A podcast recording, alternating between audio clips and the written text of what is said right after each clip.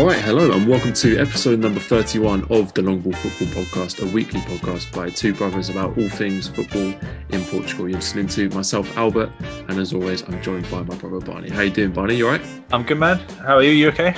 Very good, very good. I Had a lovely week. Playing football at the weekend, scoring goals down the five side. Two goals, to be exact. Very nice. Albert, oh, obviously, it's been a while since people have been playing football, but now you're Yeah. back. You've been a few weeks in. Yeah, You scored a few goals at the weekend. two. Two goals. Which player would you say you're most like in current form in the Portuguese league? Do you know what? I, I feel like I had a decent game, you know. But my game, right? My game is close control, simple passing, right? Pass and move. Take the ball, mm-hmm. move it on. Don't try anything fancy. I can I can move the ball a little bit, not too far. Probably get challenged. I'm gonna go bold. I'm gonna say I'm the English Ali Al. That's what I am. Deep line, deep line midfielder. Bit of an edge. I can put a tackle Yeah. in. Got a decent range of passing. Is it- That's, that's, that's Was it Harry Redknapp very famously told Wilson Palacios, "You all you got to do is as soon as you get the ball, pass it to Modric."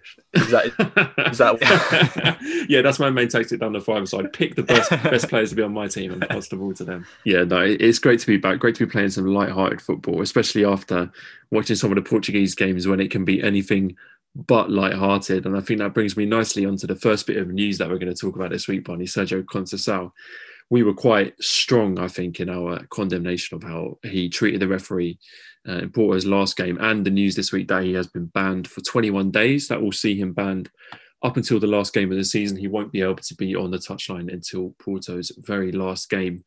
I think it's quite fair. I called for him to be banned for the rest of the season. I can understand why the Portuguese league might have thought that was a bad look to rule him out for the whole season, but you know it's still a fairly lengthy ban, and I, I hope it's the start of uh, slightly more stricter enforcement of rules when it comes to managers and members of the staff treating referees with respect. The thing that does confuse me is why the ban is in days and not games, because you know, in a different part of the season, 21 days could be just three games, and Hmm. um, or or it could be more. So that that confuses me. I mean, yeah, I agree with you. I think um, they're clearly trying to stamp it out by the length of ban, and some important games out there. You know, they got Benfica coming up in the week uh, on Thursday. He's going to be a loss. I said it last podcast. I think he's one of these managers whose presence is really felt on the pitch and uh, is very important for the team. So it's just City, and um, yeah, he's got his comeuppance, isn't he? Yeah, well, him and Amorim, two high-profile managers who served touchline bans for comments against the referee, and I think it really is something that we want to see stamped out. I don't know if you saw the other news this week, Barney. I wanted to ask you about this. It actually came out today that uh, Andres Sporar, who's on loan at Braga, has been fined by Braga. Do you know why? Did- I do know why, and I'm quite shocked by. it. well, for anyone who doesn't know this story, I find this quite bizarre. So, Sporar has been fined by Braga. Bear in mind, he's on loan at Braga. You know, he's he's currently still officially a sporting player. He's been fined by Braga because Feddal did an Instagram post after Sporting's victory over Nacional, which we're going to comment to in a second, uh, and left a comment saying, "It's coming soon, mate." Something like that. You know, referring to the title win. You know, it's it's it's coming home essentially. Uh, and Braga took took offence to that. I guess they thought it was him supporting a rival team, despite the fact that he's officially a sporting player, uh, scored three goals for them in the season, and presumably will receive a league winners medal if if Sporting win the league. So it seems a, a little bit bizarre that one to me. Yeah, especially because like you know Braga aren't really challenging Sporting for the title, so it's not like if it was uh, like in the hunt, you know, I could have understood it a bit more. But uh, yeah, I mean, I I think we'll talk a bit more about him later, but I, I don't think he'll be there next season. Let's just say that. I think the reaction from some of the Braga fans have been pretty heavy, and uh, you know, he, won't be back there. Yeah, no, it's fair to say he hasn't exactly lit up the Liga Nos for either Braga or Sporting so far this season. We're going to be talking about Sporting, Braga, Porto, Maritimo, Vitoria, and Moreirense in just a moment.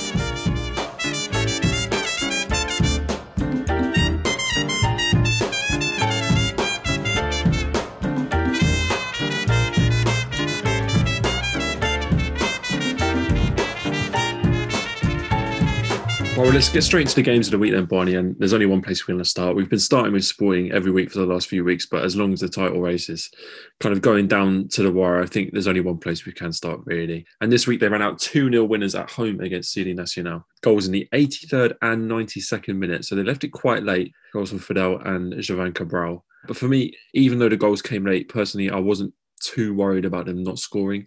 Uh, throughout the game, obviously, they came up against a very resilient Nacional team. But I thought they controlled the game and they always looked a threat. And you know, again, they left it late, but for me, the result was never really in doubt. Yeah, and I think I, I want to actually start by focusing on Jovane Cabral, who for me came on and you know was the difference in getting Sporting these uh, two goals late on. The first thing I wanted to highlight is that throughout the season, he's popped up late with late goals, important goals that have won them, you know, games. He's got a goal every 109 minutes, which, if you compare that to their top goal scorer Pote, who I think we both agree has been clinical this season, Pote has a goal every 141 minutes. So that just puts in perspective how effective um, Cabral's been when he comes on. And, and he did a little brief post-match interview after the game, and he, he was actually quite humble in this. I thought, and I think it was quite a, a he said some interesting things. So he said, Amorim always tells me to train hard and I will have my opportunity. I know my worth and I want to thank my family and Sportingistas.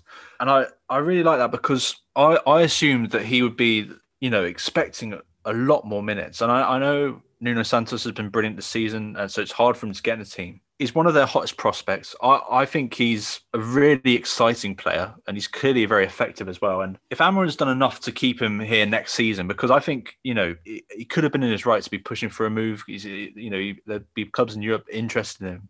But if Amorim has managed his expectations, kept him happy, how important is he going to be for them in Europe next season? He's going to be such an important player. That's a really great point, and I think the only the honest truth is that I haven't thought much about Jovane Cabral this season. I think we've been so focused on uh, some of the players who've been playing more regularly and who've been playing so well. Nuno Santos is, is, is one of those players, and it's so easy to forget that Jovane Cabral, as you said at the beginning of the season, was was one of the big hopes for the season. You know, he was was, he was potentially going to be one of the star men, and and he's really had to play a supporting role. As you say, uh, listening to those stats, he's played that supporting role very well. The, the effectiveness he has when he comes on uh, is evident. In this game, he was by far the best player. I'll be very interested to see if he starts ahead of Nuno Santos in their next game because I think you could definitely argue that he, he's earned it, especially with what was a fantastic performance uh, in, a, in the very brief cameo that he made. Let's not forget he also created the penalty that he then scored, and it was a top-notch penalty. By the way, the way he put that into yeah. the top right corner was fantastic yeah, really interesting player to, to, keep an eye on this season and next season. Yeah, and I think it was you know credit to Amorim for making that change, and because uh, it was a really positive change. He you know he um, purposely dropped João Mario and brought in Bragança because he knew Nacional were going to defend deep and it, you know needed someone to be that creativity. And then bringing Cabral on and, and taking Palhinha off, you know, suddenly you had Pote and Bragança in that midfield, and it was just such a positive thing. And and though you might expect them to sort of not hold on to possession as well, with both Palhinha and João Mario not being on the pitch. They still finished the game with 70.9% possession. So I really want to see more of that. And because having that pace of Cabral, having that pace of Nuno Santos, and then having Pote arriving in late as well, I just thought that was a, a really, really exciting um, 11 that ended the game. Yeah, completely agree with that. Zouheir Feddal, the centre back, was the other player on the score sheet, But He's a player that I wanted to highlight this week. I, I was full of praise for him in last week's game when they beat Braga, and he was so important to that result. He's such an important player for them. Coates and him have been absolutely immense at the back.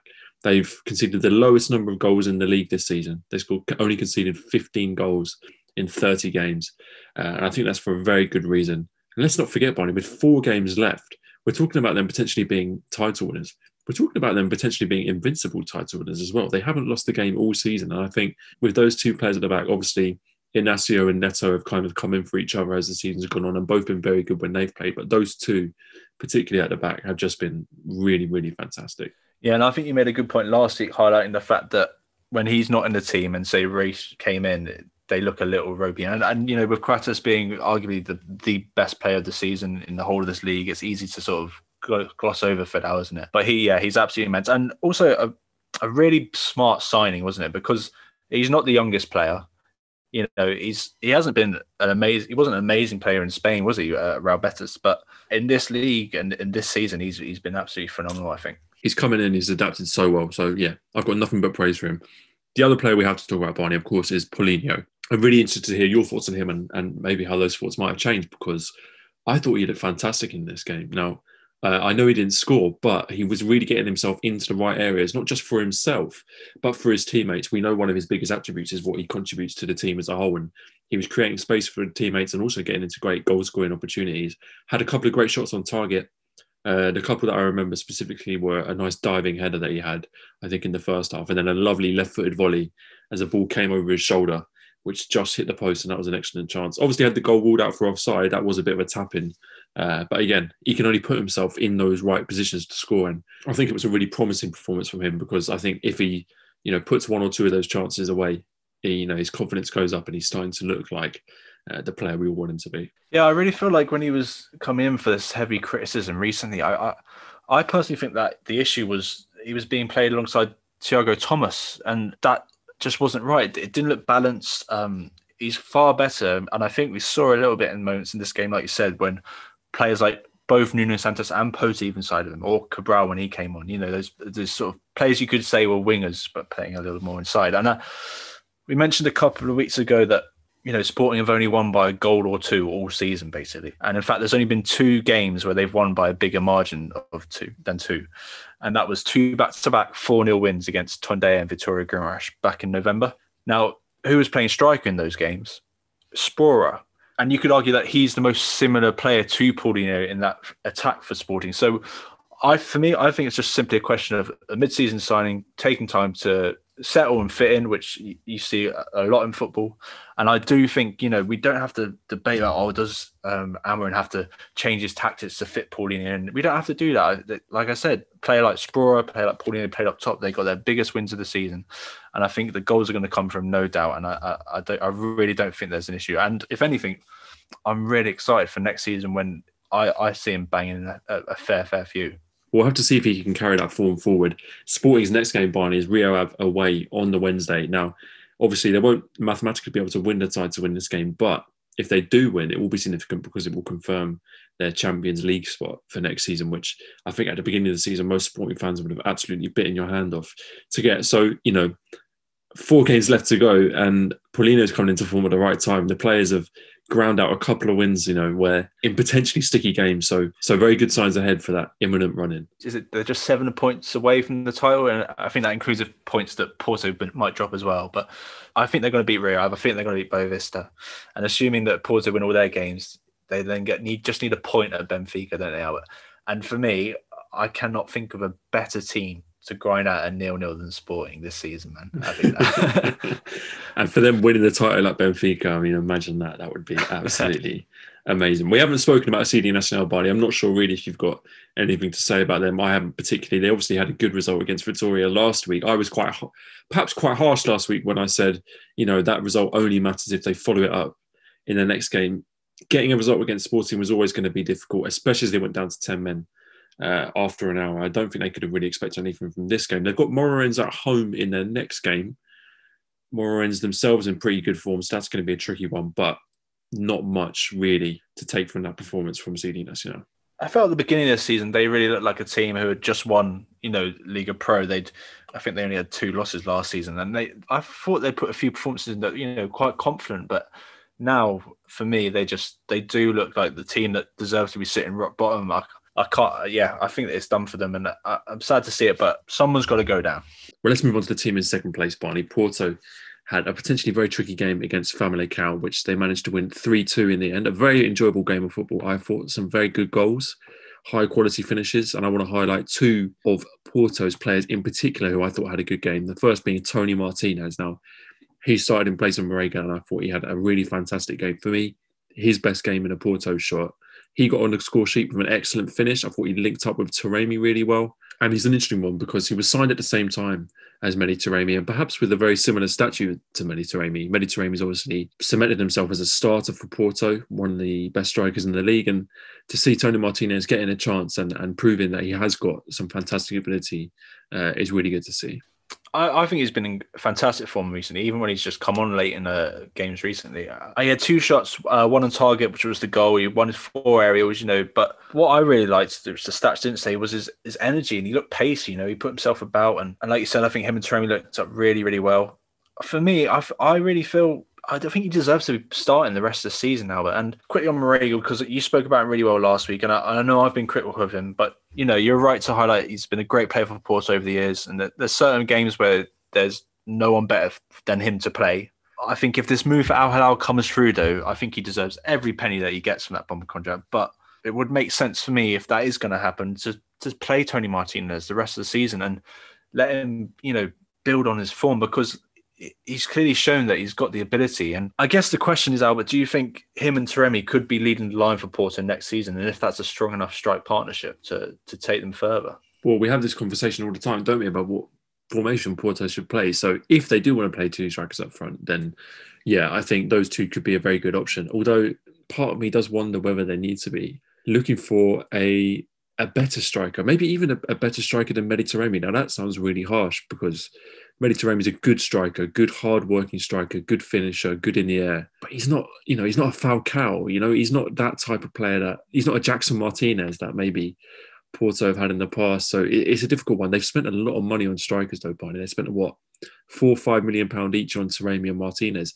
I think they spent more than double that on Evanilson. I think Evanilson cost an awful lot more money coming in from Brazil. So it's going to be interesting to see what they do with the striker situation. For anybody who, who wasn't aware of what Barney was just talking about with Marega, there's uh, quite big rumours linking uh, Moussa Marega with a free transfer to Al Hilal in the United Arab Emirates uh, on a free transfer. He's 30 years old. His contract's up at the end of the season. It seems like it might make sense for both parties if, if he were to move on, especially given the uh, $5 million a year that it's purported that he will be earning uh, in that part of the world and, and, and all power to him. Well, I was going to say actually just a bit more on that is that what I found interesting was with Taremi because by the way I think Taremi is looking in top form again. I thought this was a, it was a man of the match performance. He was brilliant. One of the most interesting stats is that he had the second most interceptions in the Porto team, mm. and I think what that perhaps shows is that if he's not playing with Marega, he might be asked to work a little harder on the defensive side of things. And if because Toni Martinez, I feel, is more suited to being that man in the box, getting on the end of things.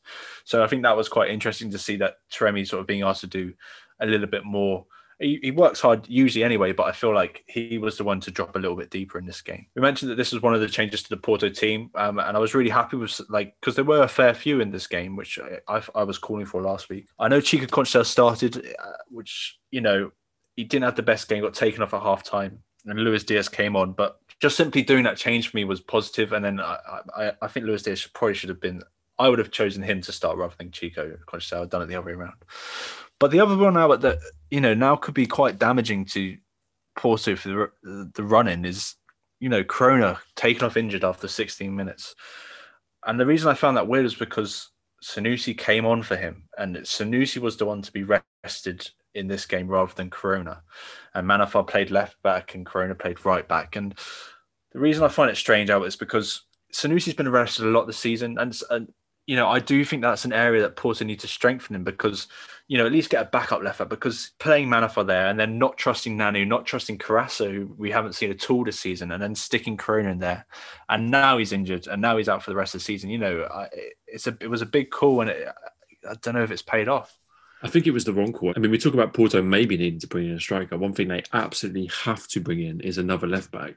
The fact that they only are going into the season with one left back, presumably knowing all summer that Alex Telles was going to leave, it just seems like awful planning. You say you've been impressed with Sanusi. I think he's okay, but for me, he's not good enough to start for Porto, depending on what their ambitions are. So they've got to be bringing in another left back. Fullback is, is an area which I think they are particularly light in. Manafá is good but not amazing. And you think about some of the again, you think about some of the right backs they've had in the past. I don't want to keep living in the past, but he's definitely not a Ricardo Pereira. You know, he's he's not that level of player. So very very difficult one for them. They've got to make some probably relatively hefty movements in the transfer market in summer, which they should be able to do given the money that they earned from the Champions League this year. One other person that they might want to bring in, Barney, and I mentioned at the beginning of the section that two players impressed me this game because the second one was uh, Mirko Grujic, the centre midfield on loan from Liverpool. He's really grown into that centre midfield role under Sergio Conceição. He looks really strong, wins challenges, good range of passing. I think he, you know he popped up with a goal today, a nice header. I think he's starting to really settle into the team. You know, only four games left in the season, so a good time to settle into the team. But joining on loan for, into a completely new country is always going to be difficult, and I think he's looked a good player. And it looks pretty clear that Liverpool don't want him. Signing players from Premier League clubs is always going to be expensive, but maybe there's a deal to be done there because I think there's a real argument that he'd be a valuable asset to Porto, especially if they're going to be playing multiple competitions next season. Yeah, and I think it, it, it, looks like he's enjoying his football here, and I think that stability he offers, I think, is a very um, he's, he's got a very big presence on the pitch. I feel when he plays because he, you know, he's got that height, but he can get about. Um, I've been impressed with him. I, I, I hope I, I, would like to see him here next season. Albert, we should talk about um, Ivan Rodrigo's free kick as well because I thought that was beautiful because it beautiful wasn't even in the top top corner, was it? It's just because it had that dip that just completely flummoxed Masterson. I thought that was I thought it was brilliant. But then to be fair, I think Mbemba and Diogo Leite had a really decent game to limit Famalicão's chances to, you know, they put it they turned it on at the end, fair play to Famalicão. But before then I thought uh, Porto looked really solid. Yeah, I mean, because this was a potentially a sticky result. Famalicão have been in great form recently, and obviously a good, an important win for Porto. The title challenge is certainly out of their hands. You know, they're relying on Sporting dropping points. All they can do is win their games, and as I said, Famalicão not an easy opponent, so it was very important for get for them to get the win. I wonder if Famalicão will be slightly disappointed that they didn't get a result from this game. Obviously, credit to Porto because they played a good game, uh, scored three goals, which is important given the criticism we've given them and others have given them of not scoring enough. But I do wonder whether Famalicão could have been a little bit more disappointed that they didn't show their best throughout the whole game and you know do enough to to maybe nick a point or just get a result out of this game you know they have improved of late. You know, they're still not hundred percent there to be. You know, I would say challenging Porto in games. I think Porto always going to be the, the stronger team and come out on top. The thing that's interesting, Albert, is because the next few games that Famalicão have, you know, there's a couple of tough ones, and they've got Santa Clara, Vitória Guimarães, and then there's CD Nacional, Moreirense, the last two games, and they are only two points above Boavista in the playoff spots currently, and four points above Farense in the relegation spot. So, a few slip ups there, and they're not completely safe, but out of those teams, I feel like they are the informed one of, at the moment. Well, that next game against Santa Clara is going to be quite interesting because I feel like that's the level that Famalicão should be aiming at for next season to be competing for those fifth to seventh place. So that's going to be an interesting one for them. Porto's next game, Barney, it's the Classico versus Benfica away. That's going to be an absolutely massive game. I don't need to tell anyone the importance of that game. Uh, is it worth? Do you want to speculate who who do you see coming out on top of that one? Because I think that's you know some people are calling it the most um, expensive Classico ever just because of the you know the nature of the guaranteed Champions League spot and coming second and you know how how that could go either way. There's a lot on the line in this one. Well, you know what's funny because a few weeks ago I would have put Benfica to to win that game because they were in great form, but since then there's been some pretty woeful performances against Gil Vicente. I think they were far from convincing against Tondela this week and the way Porto are kind of quite fired up at the moment, I think I would I would give it to Porto, but you know, even a couple of weeks ago, that could have been very different. So it's interesting that this game is coming around at the time that it is. I mean, I just mentioned their result against Tondela, Barney. 2 0 they won this week. You watched most of that game. Do you want to tell me what you thought of, of how they performed against Tondela? Tondela, it had the potential to be a trick on it because Tondela on a bit, a good bit of form, but still, I think what's worth remembering, they're only on, Tondela only on two points more than they were at this point last season. So, and they were three points above the relegation zone last season. So, you know, just that puts it in perspective a bit. But what was interesting most about this game was that Jorge Jesus changed up. He went back to this 4 4 2 system that we saw a lot at the beginning of this season. And I think it was down to him not wanting to take many risks on players like um, Gonçalves, for example, was a yellow away from suspension, and also Torrealba's still not 100% fit, so I think he's looking towards this game against Porto. But what got me thinking of it is that this 4 4 2 does suit some players rather than the 3 4 3. So, I mean, Everton stood out in this game, and I still don't know what his best formation that Benfica play is for him because, you know, the first half of the season, they were playing 4 4 2 every week. He was a starter, basically playing full games, and he got a return of three goals and four assists. He then got COVID, and then we've had another 15 games where Jorge Jesus reverts to this 3 4 3, and his minutes have absolutely dropped off. He's, you know, they've almost halved, but he's got three goals and four assists. So he's playing half as many minutes, but he's still getting the same return in terms of goal assists. And I thought he looked good in this game. I thought last week, even in that 3 4 3, he looked good. But I just don't know what formation suits him best. I mean, it's really interesting one because I was one of those people earlier in the season calling for Everton to be played as part of a attacking three. So it's interesting to hear that he's he's had a good re- return playing in that position. But also, you have to be truthful and say it's been it's been an unfortunate season for Everton. He was signed on a relatively high price tag with with such high expectations before he moved to Benfica. You know, it was rumored that clubs like Arsenal were in for him. I saw a couple of people on Twitter talk when he scored that wonderful solo goal, saying it, it's it's difficult because he's been very underrated and, and perhaps his his skills and his abilities have not been best presented playing for Benfica in the way that they've been playing this whole season, which I think is very true and very fair. So I maintain what I've said all season. I think he's a fantastic player. I think there's a lot of talent there. And personally, I don't think that his failures, or at least his lack of resounding success, is is is totally his fault. I think there was for me there was two other players who benefited from this formation change. I think Gilberto at right back. I think in a back four where he's got someone to overlap. I think he's he's much more suited than playing a wing back in a, a three four three. And the other one was Pizzi because uh, he got his goal, and I think in midfield he he, he bombs on, he makes good runs, and that's where the first goal came from. And then did you see that he, he dedicated his his goal to Goncalo Ramos, who was on the bench? Interesting. And it just got well, yeah, because you've got your club captain Captain Pizzi, who, who say they're rooting for Goncalo Ramos, who's been on fire in the B team. But then the club have reportedly agreed a deal for Rodrigo Pinho. They're negotiating Portman for Beto. Darwin's lost his place in the team, and top goal scorer Savic isn't that popular. Albert, who's going to be starting for them up top next season? Because I cannot work out. It's crazy because you think about the strikers that, that they could potentially have on the books next season, right? Seferovic, Darwin, you know, Waldschmidt, if you technically count him as a striker, Goncalo Ramos, Beto, Rodrigo Pinho. it's just ridiculous. Like they, they've got too many strikers. And it's funny because I think Beto could play for, you know, a team at the top of the table in this league.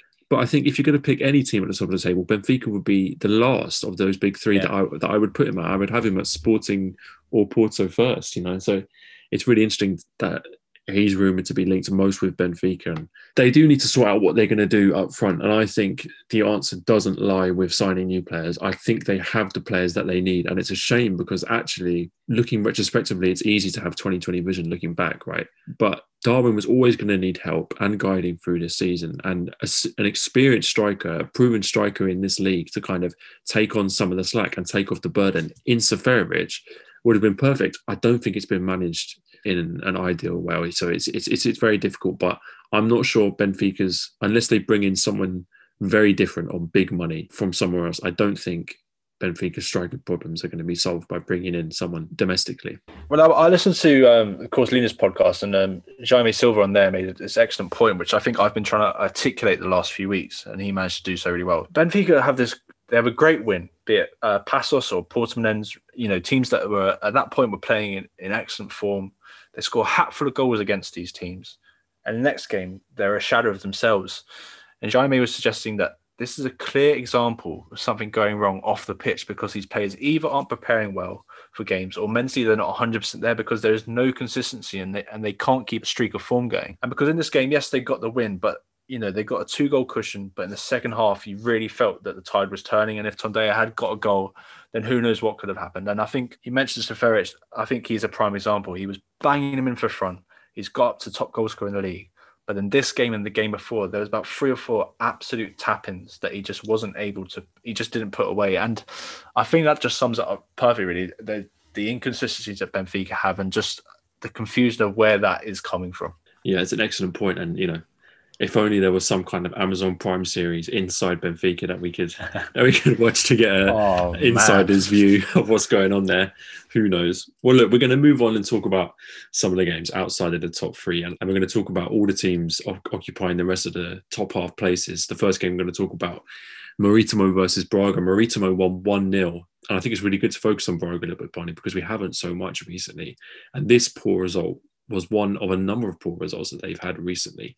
They've really and very disappointingly let go of any top three chances that they had in, you know, maybe February, March time.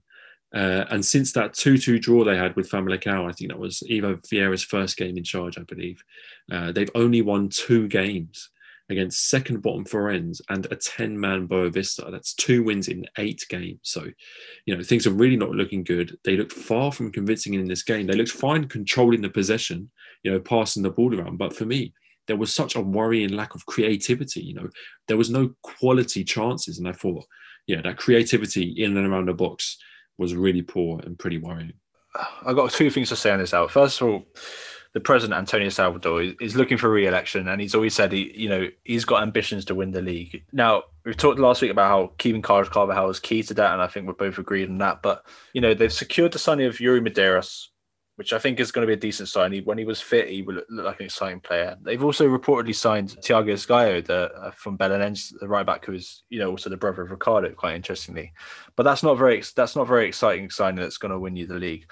I think it's something we just touched on with Benfica but to me, it's got to be a striker. And we talked about Beto a lot. We mentioned Benfica potentially getting a 10 million deal for 70% of the player. If I was Braga, I would be moving heaven and earth to get that deal. If it's if it's going to be 10 million, do it because for me, he's the perfect profile striker they would need. I think Paulo Sergio, interestingly, the Portimonense manager said in a press conference when questioned about Beto, you know, he, he said he's grounded, he knows his ability and potential. And he suggested that he wouldn't be a dead set striker for Benfica, like we discussed.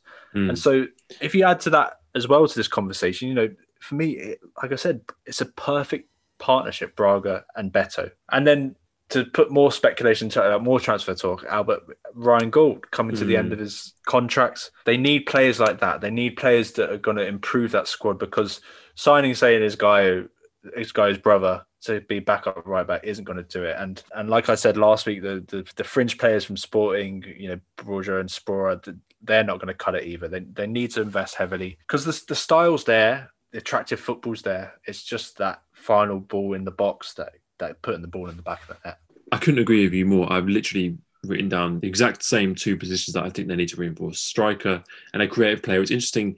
They've got Luther Singh coming back on loan from Paços de Ferreira next year. I don't know if he's quite the answer because he's another winger type. I mean, they brought in Lucas Piazon, and I think Lucas Piazon's looks very good. I also think Lucas Piazon's got another level, or at least another level of consistency that he could that he could bring. He could really make himself a key player in this squad. But I agree. I think they need one more creative player behind the strikers, and they definitely need a striker. I mean, I've got a lot of time for Abel Ruiz as a player. I like him, and I think he works hard, and I think he's got a lot of ability, but just something isn't quite clicking in that Braga team, maybe with the way they play. So for me, that that's a difficult one. The third position, but that I also think they need to reinforce, and we've talked about it before. They badly need a centre back, or even two centre backs, because they're relying on people like Raul Silva, who's who's really getting on. And outside of him, I don't really know what the options are.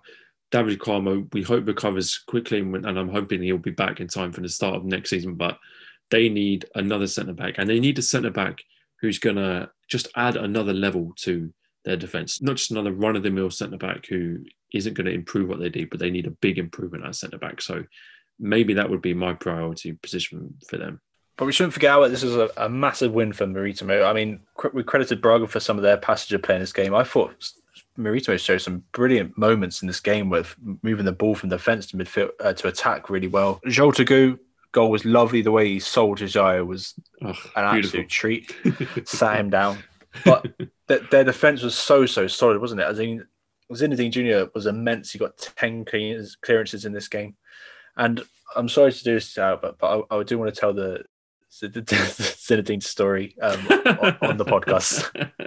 you messaged me in the weeks showing me, was it from Wikipedia? Someone ed- made an edit where they said uh, Zainadine Jr. was uh, adopted by Zinedine Zidane. Yeah. Um, and then you did have to Google to check if that was true. I did just want to double check whether it was true or not. I mean, I didn't take into fact, account the fact that Zidane's probably only about 10 years older than him. but there was actually a, a midfielder, Albert, in this Maritimo team whose defensive display stood out for me even more. Pedro Pelagio, he got three tackles, three interceptions, nine clearances, two block shots. And then he also got forward and got the assist for their goal. And I really, really like this player. He's 21 years old. He's come through the Maritimo Youth Academy, and I do see him moving soon because you know we we've talked a few times about Filipe Soares of Moreirense, and you know there's rumors about him being linked to a Braga or Benfica. But for me, Pelagio is just as good, a really exciting player. I thought this performance in this game was was brilliant, and uh, definitely a player to keep an eye on. Definitely, yeah. I'm, I have not got much to add on on Maritimo. I think you've said most of it there. The two things I just want to add: one, Joel Tagueu having a fantastic season up front. I mean, you think about all the hype around Rodrigo Pinho. He's now only one goal behind Pinho in the league now, and, and he just looks like a fantastic striker. And the other thing I just want to say is uh, Julio Velasquez is doing a fantastic job with them. I think he's been underrated since he came in. It's interesting, he came in at almost exactly the same time as Ivo Vieira came in uh, at Famalicão. They were in roughly the same position in the league, and now after this game week, Maritimo are actually above Famalicão in the table. You know, despite all the praise that Famalicão get for the style of football that they play. And don't get me wrong, Ivo Vieira's done a fantastic job, but Julio Velasquez uh, doing a really, really fantastic job in Maritimo. I also love the fact that every game he wears a suit jacket with the Maritimo logo embroidered on it. It's just a lovely touch. Uh, Maritimo's next game, Barney, at home to Gil Vicente. Now, that's a big game because if they were to get a win there, that would put them on 36 points. And you have to say 36 points looks like the finishing line. It looks like you'd be safe on that score. It's big. I think they can do it. I've actually really enjoyed watching them this end of the season, Albert. I think they've they've become a lot more exciting to watch. And you mentioned Joel Tagueu. I mentioned him as well. I, I, think he's a fantastic striker and deserves all his praise. We're going to move over to Braga's rivals, Vitória Guimarães. They played Moreirense in the week and they managed to get a 2 0 win. I think this game was surprisingly overlooked, Barney, in terms of importance. It was sixth versus eighth place. You know, Moreirense were in touching distance of Vitória. Vitória badly needed a win to improve on their form. And I have to say, they looked so much better than they did in that loss against Nacional. I slated them last week, and I think rightly so. And I'm going to give them all the credit they deserve this week because it was a much more positive performance. They were on top the whole of the first half, and the game was made all the more better for the achievements of the Vitória homegrown players. I mean, a first ever professional goal for the young centre back Amaro, a really lovely header from the edge of the box following a corner. Uh, and while we were all still admiring that, is mate Andre Almeida gets the ball about 35 yards from goal, moves past a couple of players, picks his head up, and fires one of the goals of the season into the top left corner. Just a wonderful finish. And it's just great for those two players to get on the score sheet and have a good games. My favourite thing about that Andre Almeida goal, Albert, which this made it look so much better, is I think Easah Suliman had broken forward, hadn't he, and got the ball up the pitch and then the, the, ball would come back to Andre Almeida, and Suliman was pointing for him to do the easy square ball to the right back, and Almeida and Almeida just ignored him and just hit it. And I thought that was absolutely brilliant. I mean, I think I mentioned Suliman and Amaro got his goal. I think that defense was really good, really, really solid, really impressed me. Um, Silvio coming in there as well, I think was a nice move by Bino. I think they worked really well. I, Amaro was immense. I was critical of him last week for the, the goal that he sort of um, failed to block but this game he was brilliant, and I'm glad he kept his place because he, he put in a fantastic performance in this game. Another player I wanted to talk about is um Estupiñán though, because stats wise, he had almost a perfect game. He had six shots, four on target, one key pass, 100% pass actually, three aerials, one. But then there was no goals or assists, and he hasn't scored in five games, and it's one goal in his last nine games now. So he's he's drying up in front of goal. He's their top goal scorer, and when he's in form, I think you know, we thought it was brilliant. But I feel like this is the question we've been asking about every team this podcast. But you know, do you think he's got enough for Vitória? You know, do you think they need to look for someone else? I think they should be looking for another striker, but not because he's not good enough, but because I think a team like Vitória needs multiple options. And uh, you say he had a fantastic game in terms of stats, and I did think he looked impressive.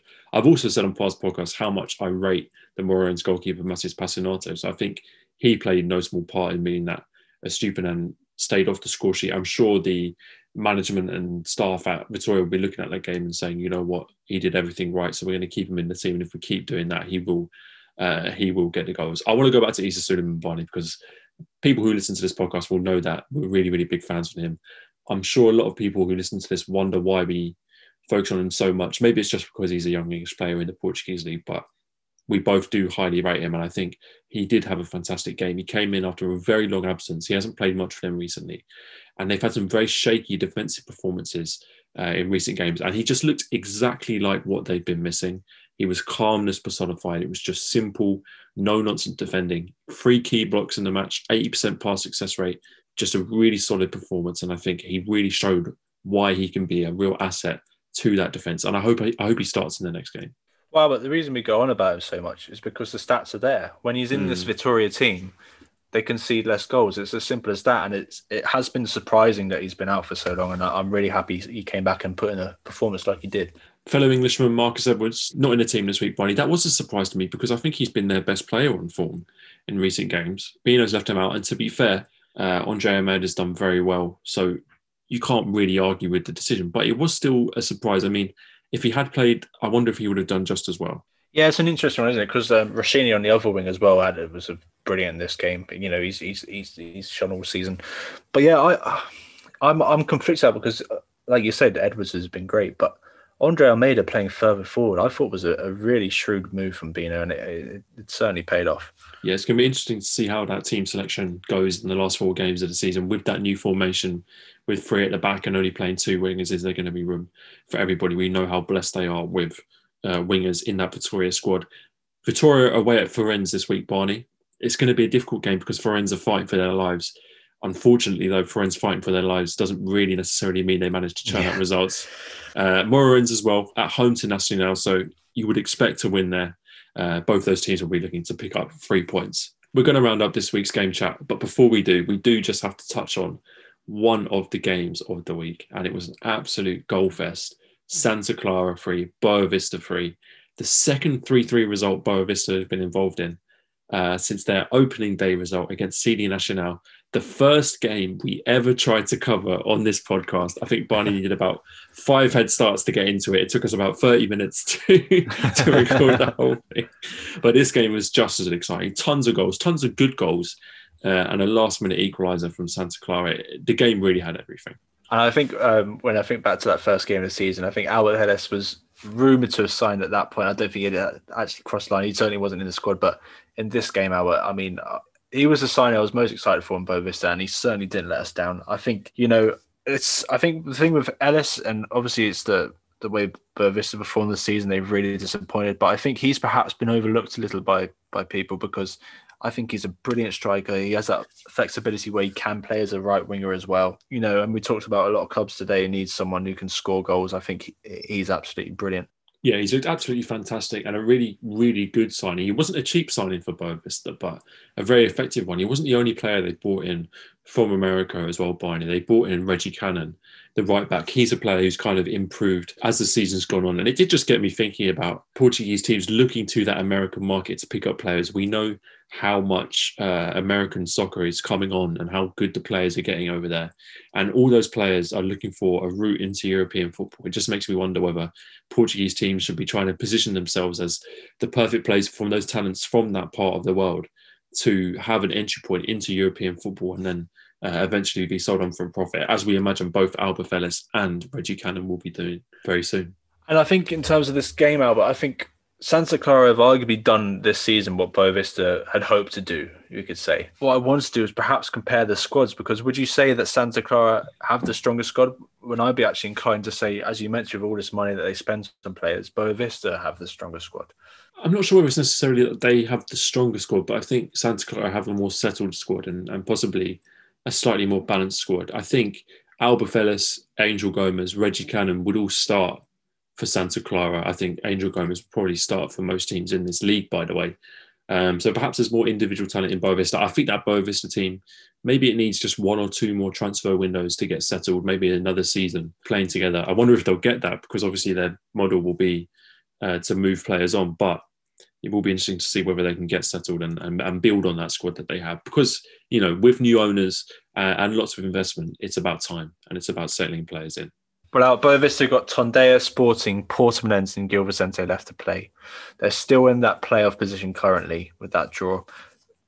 How are you feeling about them? I, I, I mentioned last week I'm not so confident. Yeah, no, I do. I do feel like perhaps it's going to be it's going to be difficult for them to get above where they are.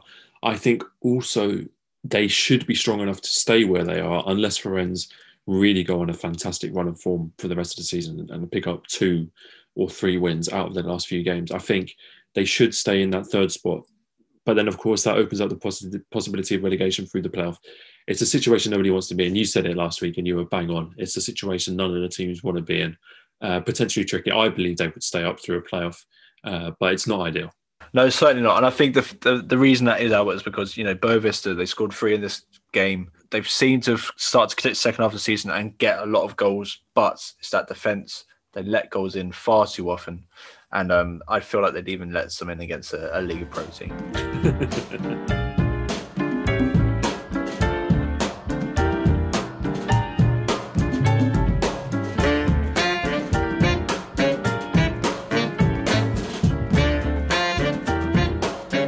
Right, well, it's that part of the show. We like to end things with a bit of a discussion about a pertinent topic from this week in Portuguese football. Now, this week we saw the news that every single squad at the European Championships this summer will be allowed to have 26 members rather than the usual 23. And this, of course, opens up a whole new world of possibilities for players in every single league uh, in Europe. We, of course, want to focus on the Portuguese league and which players from this league could benefit from that 26 man squad rule.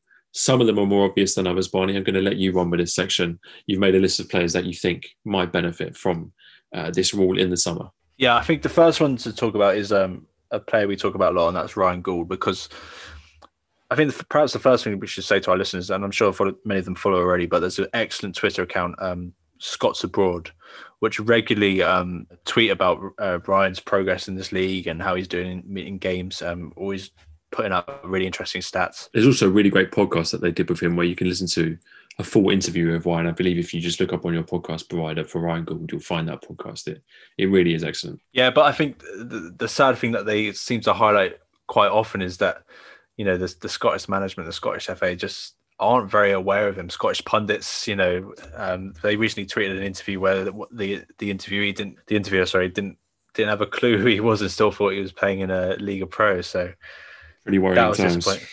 I know because you know if that if that those three extra spots could be filled by him, I think that would be brilliant. I think he absolutely deserves it. Just because he would offer something different to that Scottish team, because and you know, we, to be quite simple about it, because he's he's been playing in Portugal for God knows how many seasons, and you see that in his game. He's got a, you know, there's such a creative side to him, and yeah, for me, he deserves to be there.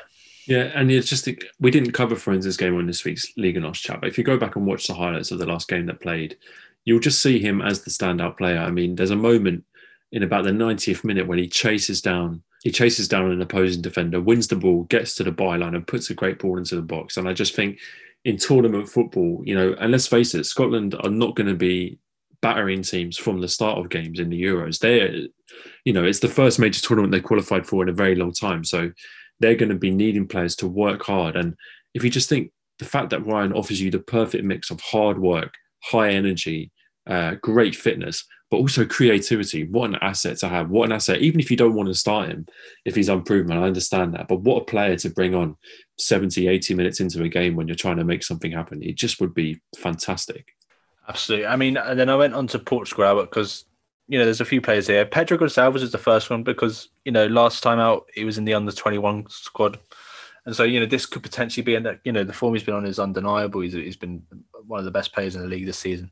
So there could be a spot for him in that national team, particularly with the um, injury to Neto for Wolves recently. I would like to think that if Sporting do get this win over the line, and if he does finish the league as either the top or the second top scorer in the league, the pressure from the Portuguese fans in the country, maybe those sporting fans who have gone, look, this guy's won the league and is top scorer in our domestic league that would almost kind of build up a sense of pride around him. And and you know, I'd hope the manager would would feel that as well to say, you know, we want to represent our domestic league as well and have the best player from well, and have arguably the best player from the best team in our own domestic league be in this national team squad. I would hope that that that would carry some weight and count for something. Yeah, and actually, I I, I wrote down two more players from Sporting. Uh, Palhinha is uh, the main one. I think personally, I think this getting to a 26 man squad would all but cement his place in the team in, in in that national team because he's been a brilliant and I think he's he's a defensive midfielder that they they need in that team. The other one that was a little bit interesting was Paulinho because you know he got given that opportunity earlier in the year, but then we could say his form has has dropped off a little. To, well, not dropped off, but you know he hasn't been scoring as freely as there's a couple of other strikers in in Europe who are Portuguese banging them in. So I'll be interested if he gets in. It'll be interesting to see if a number of strikers get in actually, because striker is a interesting position for Portugal. Obviously, we should just say that you know, as a podcast, we're not we're not experts in the Portugal national team. We don't follow the Portuguese national team too closely, but I do think from the outside looking in, that striker. I mean, they've got a number of wonderful attacking players on the wings and behind the strikers, but as an out and out striker, you know, you wonder whether there is an option an option to be had there, a position to be taken up. Yeah, I mean, I, uh, my little wild card I wrote down was Beto because because oh. you know You'd I thought he agreed. I thought he agreed to play for Guinea-Bissau, you know, but I think he's refrained, and I think perhaps you know he has hopes himself of getting into the Portuguese team. Oh, I would love that. Honestly, it would be a wonderful, wonderful story. I think I think this might be a tournament too soon for him. I'm I'm definitely not ruling out him making senior t- senior appearances for Portugal. I think if he continues this form into next season and into their you know their friendlies and their World Cup qualifiers and things like that, I think then he'll be a real option. I think this this tournament might just be a, a step too soon. Yeah, and I, well, the last country I've got Albert is Spain because you know Pedro Porro got his call up last time out with the internationals, and I think you know he's he's still just as good as he has been all season. I really really like him. I think he's a very creative fullback, which you know is is, is really nice to have in a team. But the other player is Grimaldo because when I looked him up, I was surprised that he hasn't actually played for Spain since he played for the under 21s back in 2013 when he was only 17 years old. And uh, for me, he's a, he's a fantastic left back. Well, I think he's probably fallen victim to Jordi Alba, who's just had that position locked down for years and years and years. Very little to get a look in. Do you know? I'm not the biggest fan of of Grimaldo. I think he's a good player, and I think you know I've listened to some people speak, and it almost seems like the trendy thing is to is to criticize Grimaldo and and come up with some hot take about him not being a, good left back. I don't think he's an awful left back, but I don't think he's a great left back. To be totally honest, I think he's found his level at Benfica. I think that's a good level for him. You know, you see him linked with with PSG. I, I wonder how he would do, especially defensively uh, against you know teams, big teams in the Champions League, stuff like that. I think he's found a good level for himself at, at Benfica. I think he should stay there. I don't necessarily think he will be getting a call up for Spain anytime soon. Unfortunately, they probably look for players uh, in the domestic league. Well, that's about all we've got time for. We'll be back next week to discuss all the midweek games from this week's Liga NOS action and any games uh, at the weekend as the season really does come close to finishing. Not long left now, only four games to go. If you've enjoyed listening, uh, you could leave us a little review on Apple Podcasts if that's your preferred service. Uh, you could recommend it to a friend who you think might enjoy it, or just get in contact with the show. You can find us on Twitter at longballfootball or an email at longballfootball on gmail.com. But that just leaves me to say thank you very much for listening to this episode of Long Ball Football. We'll be back next week and see you then. See you later.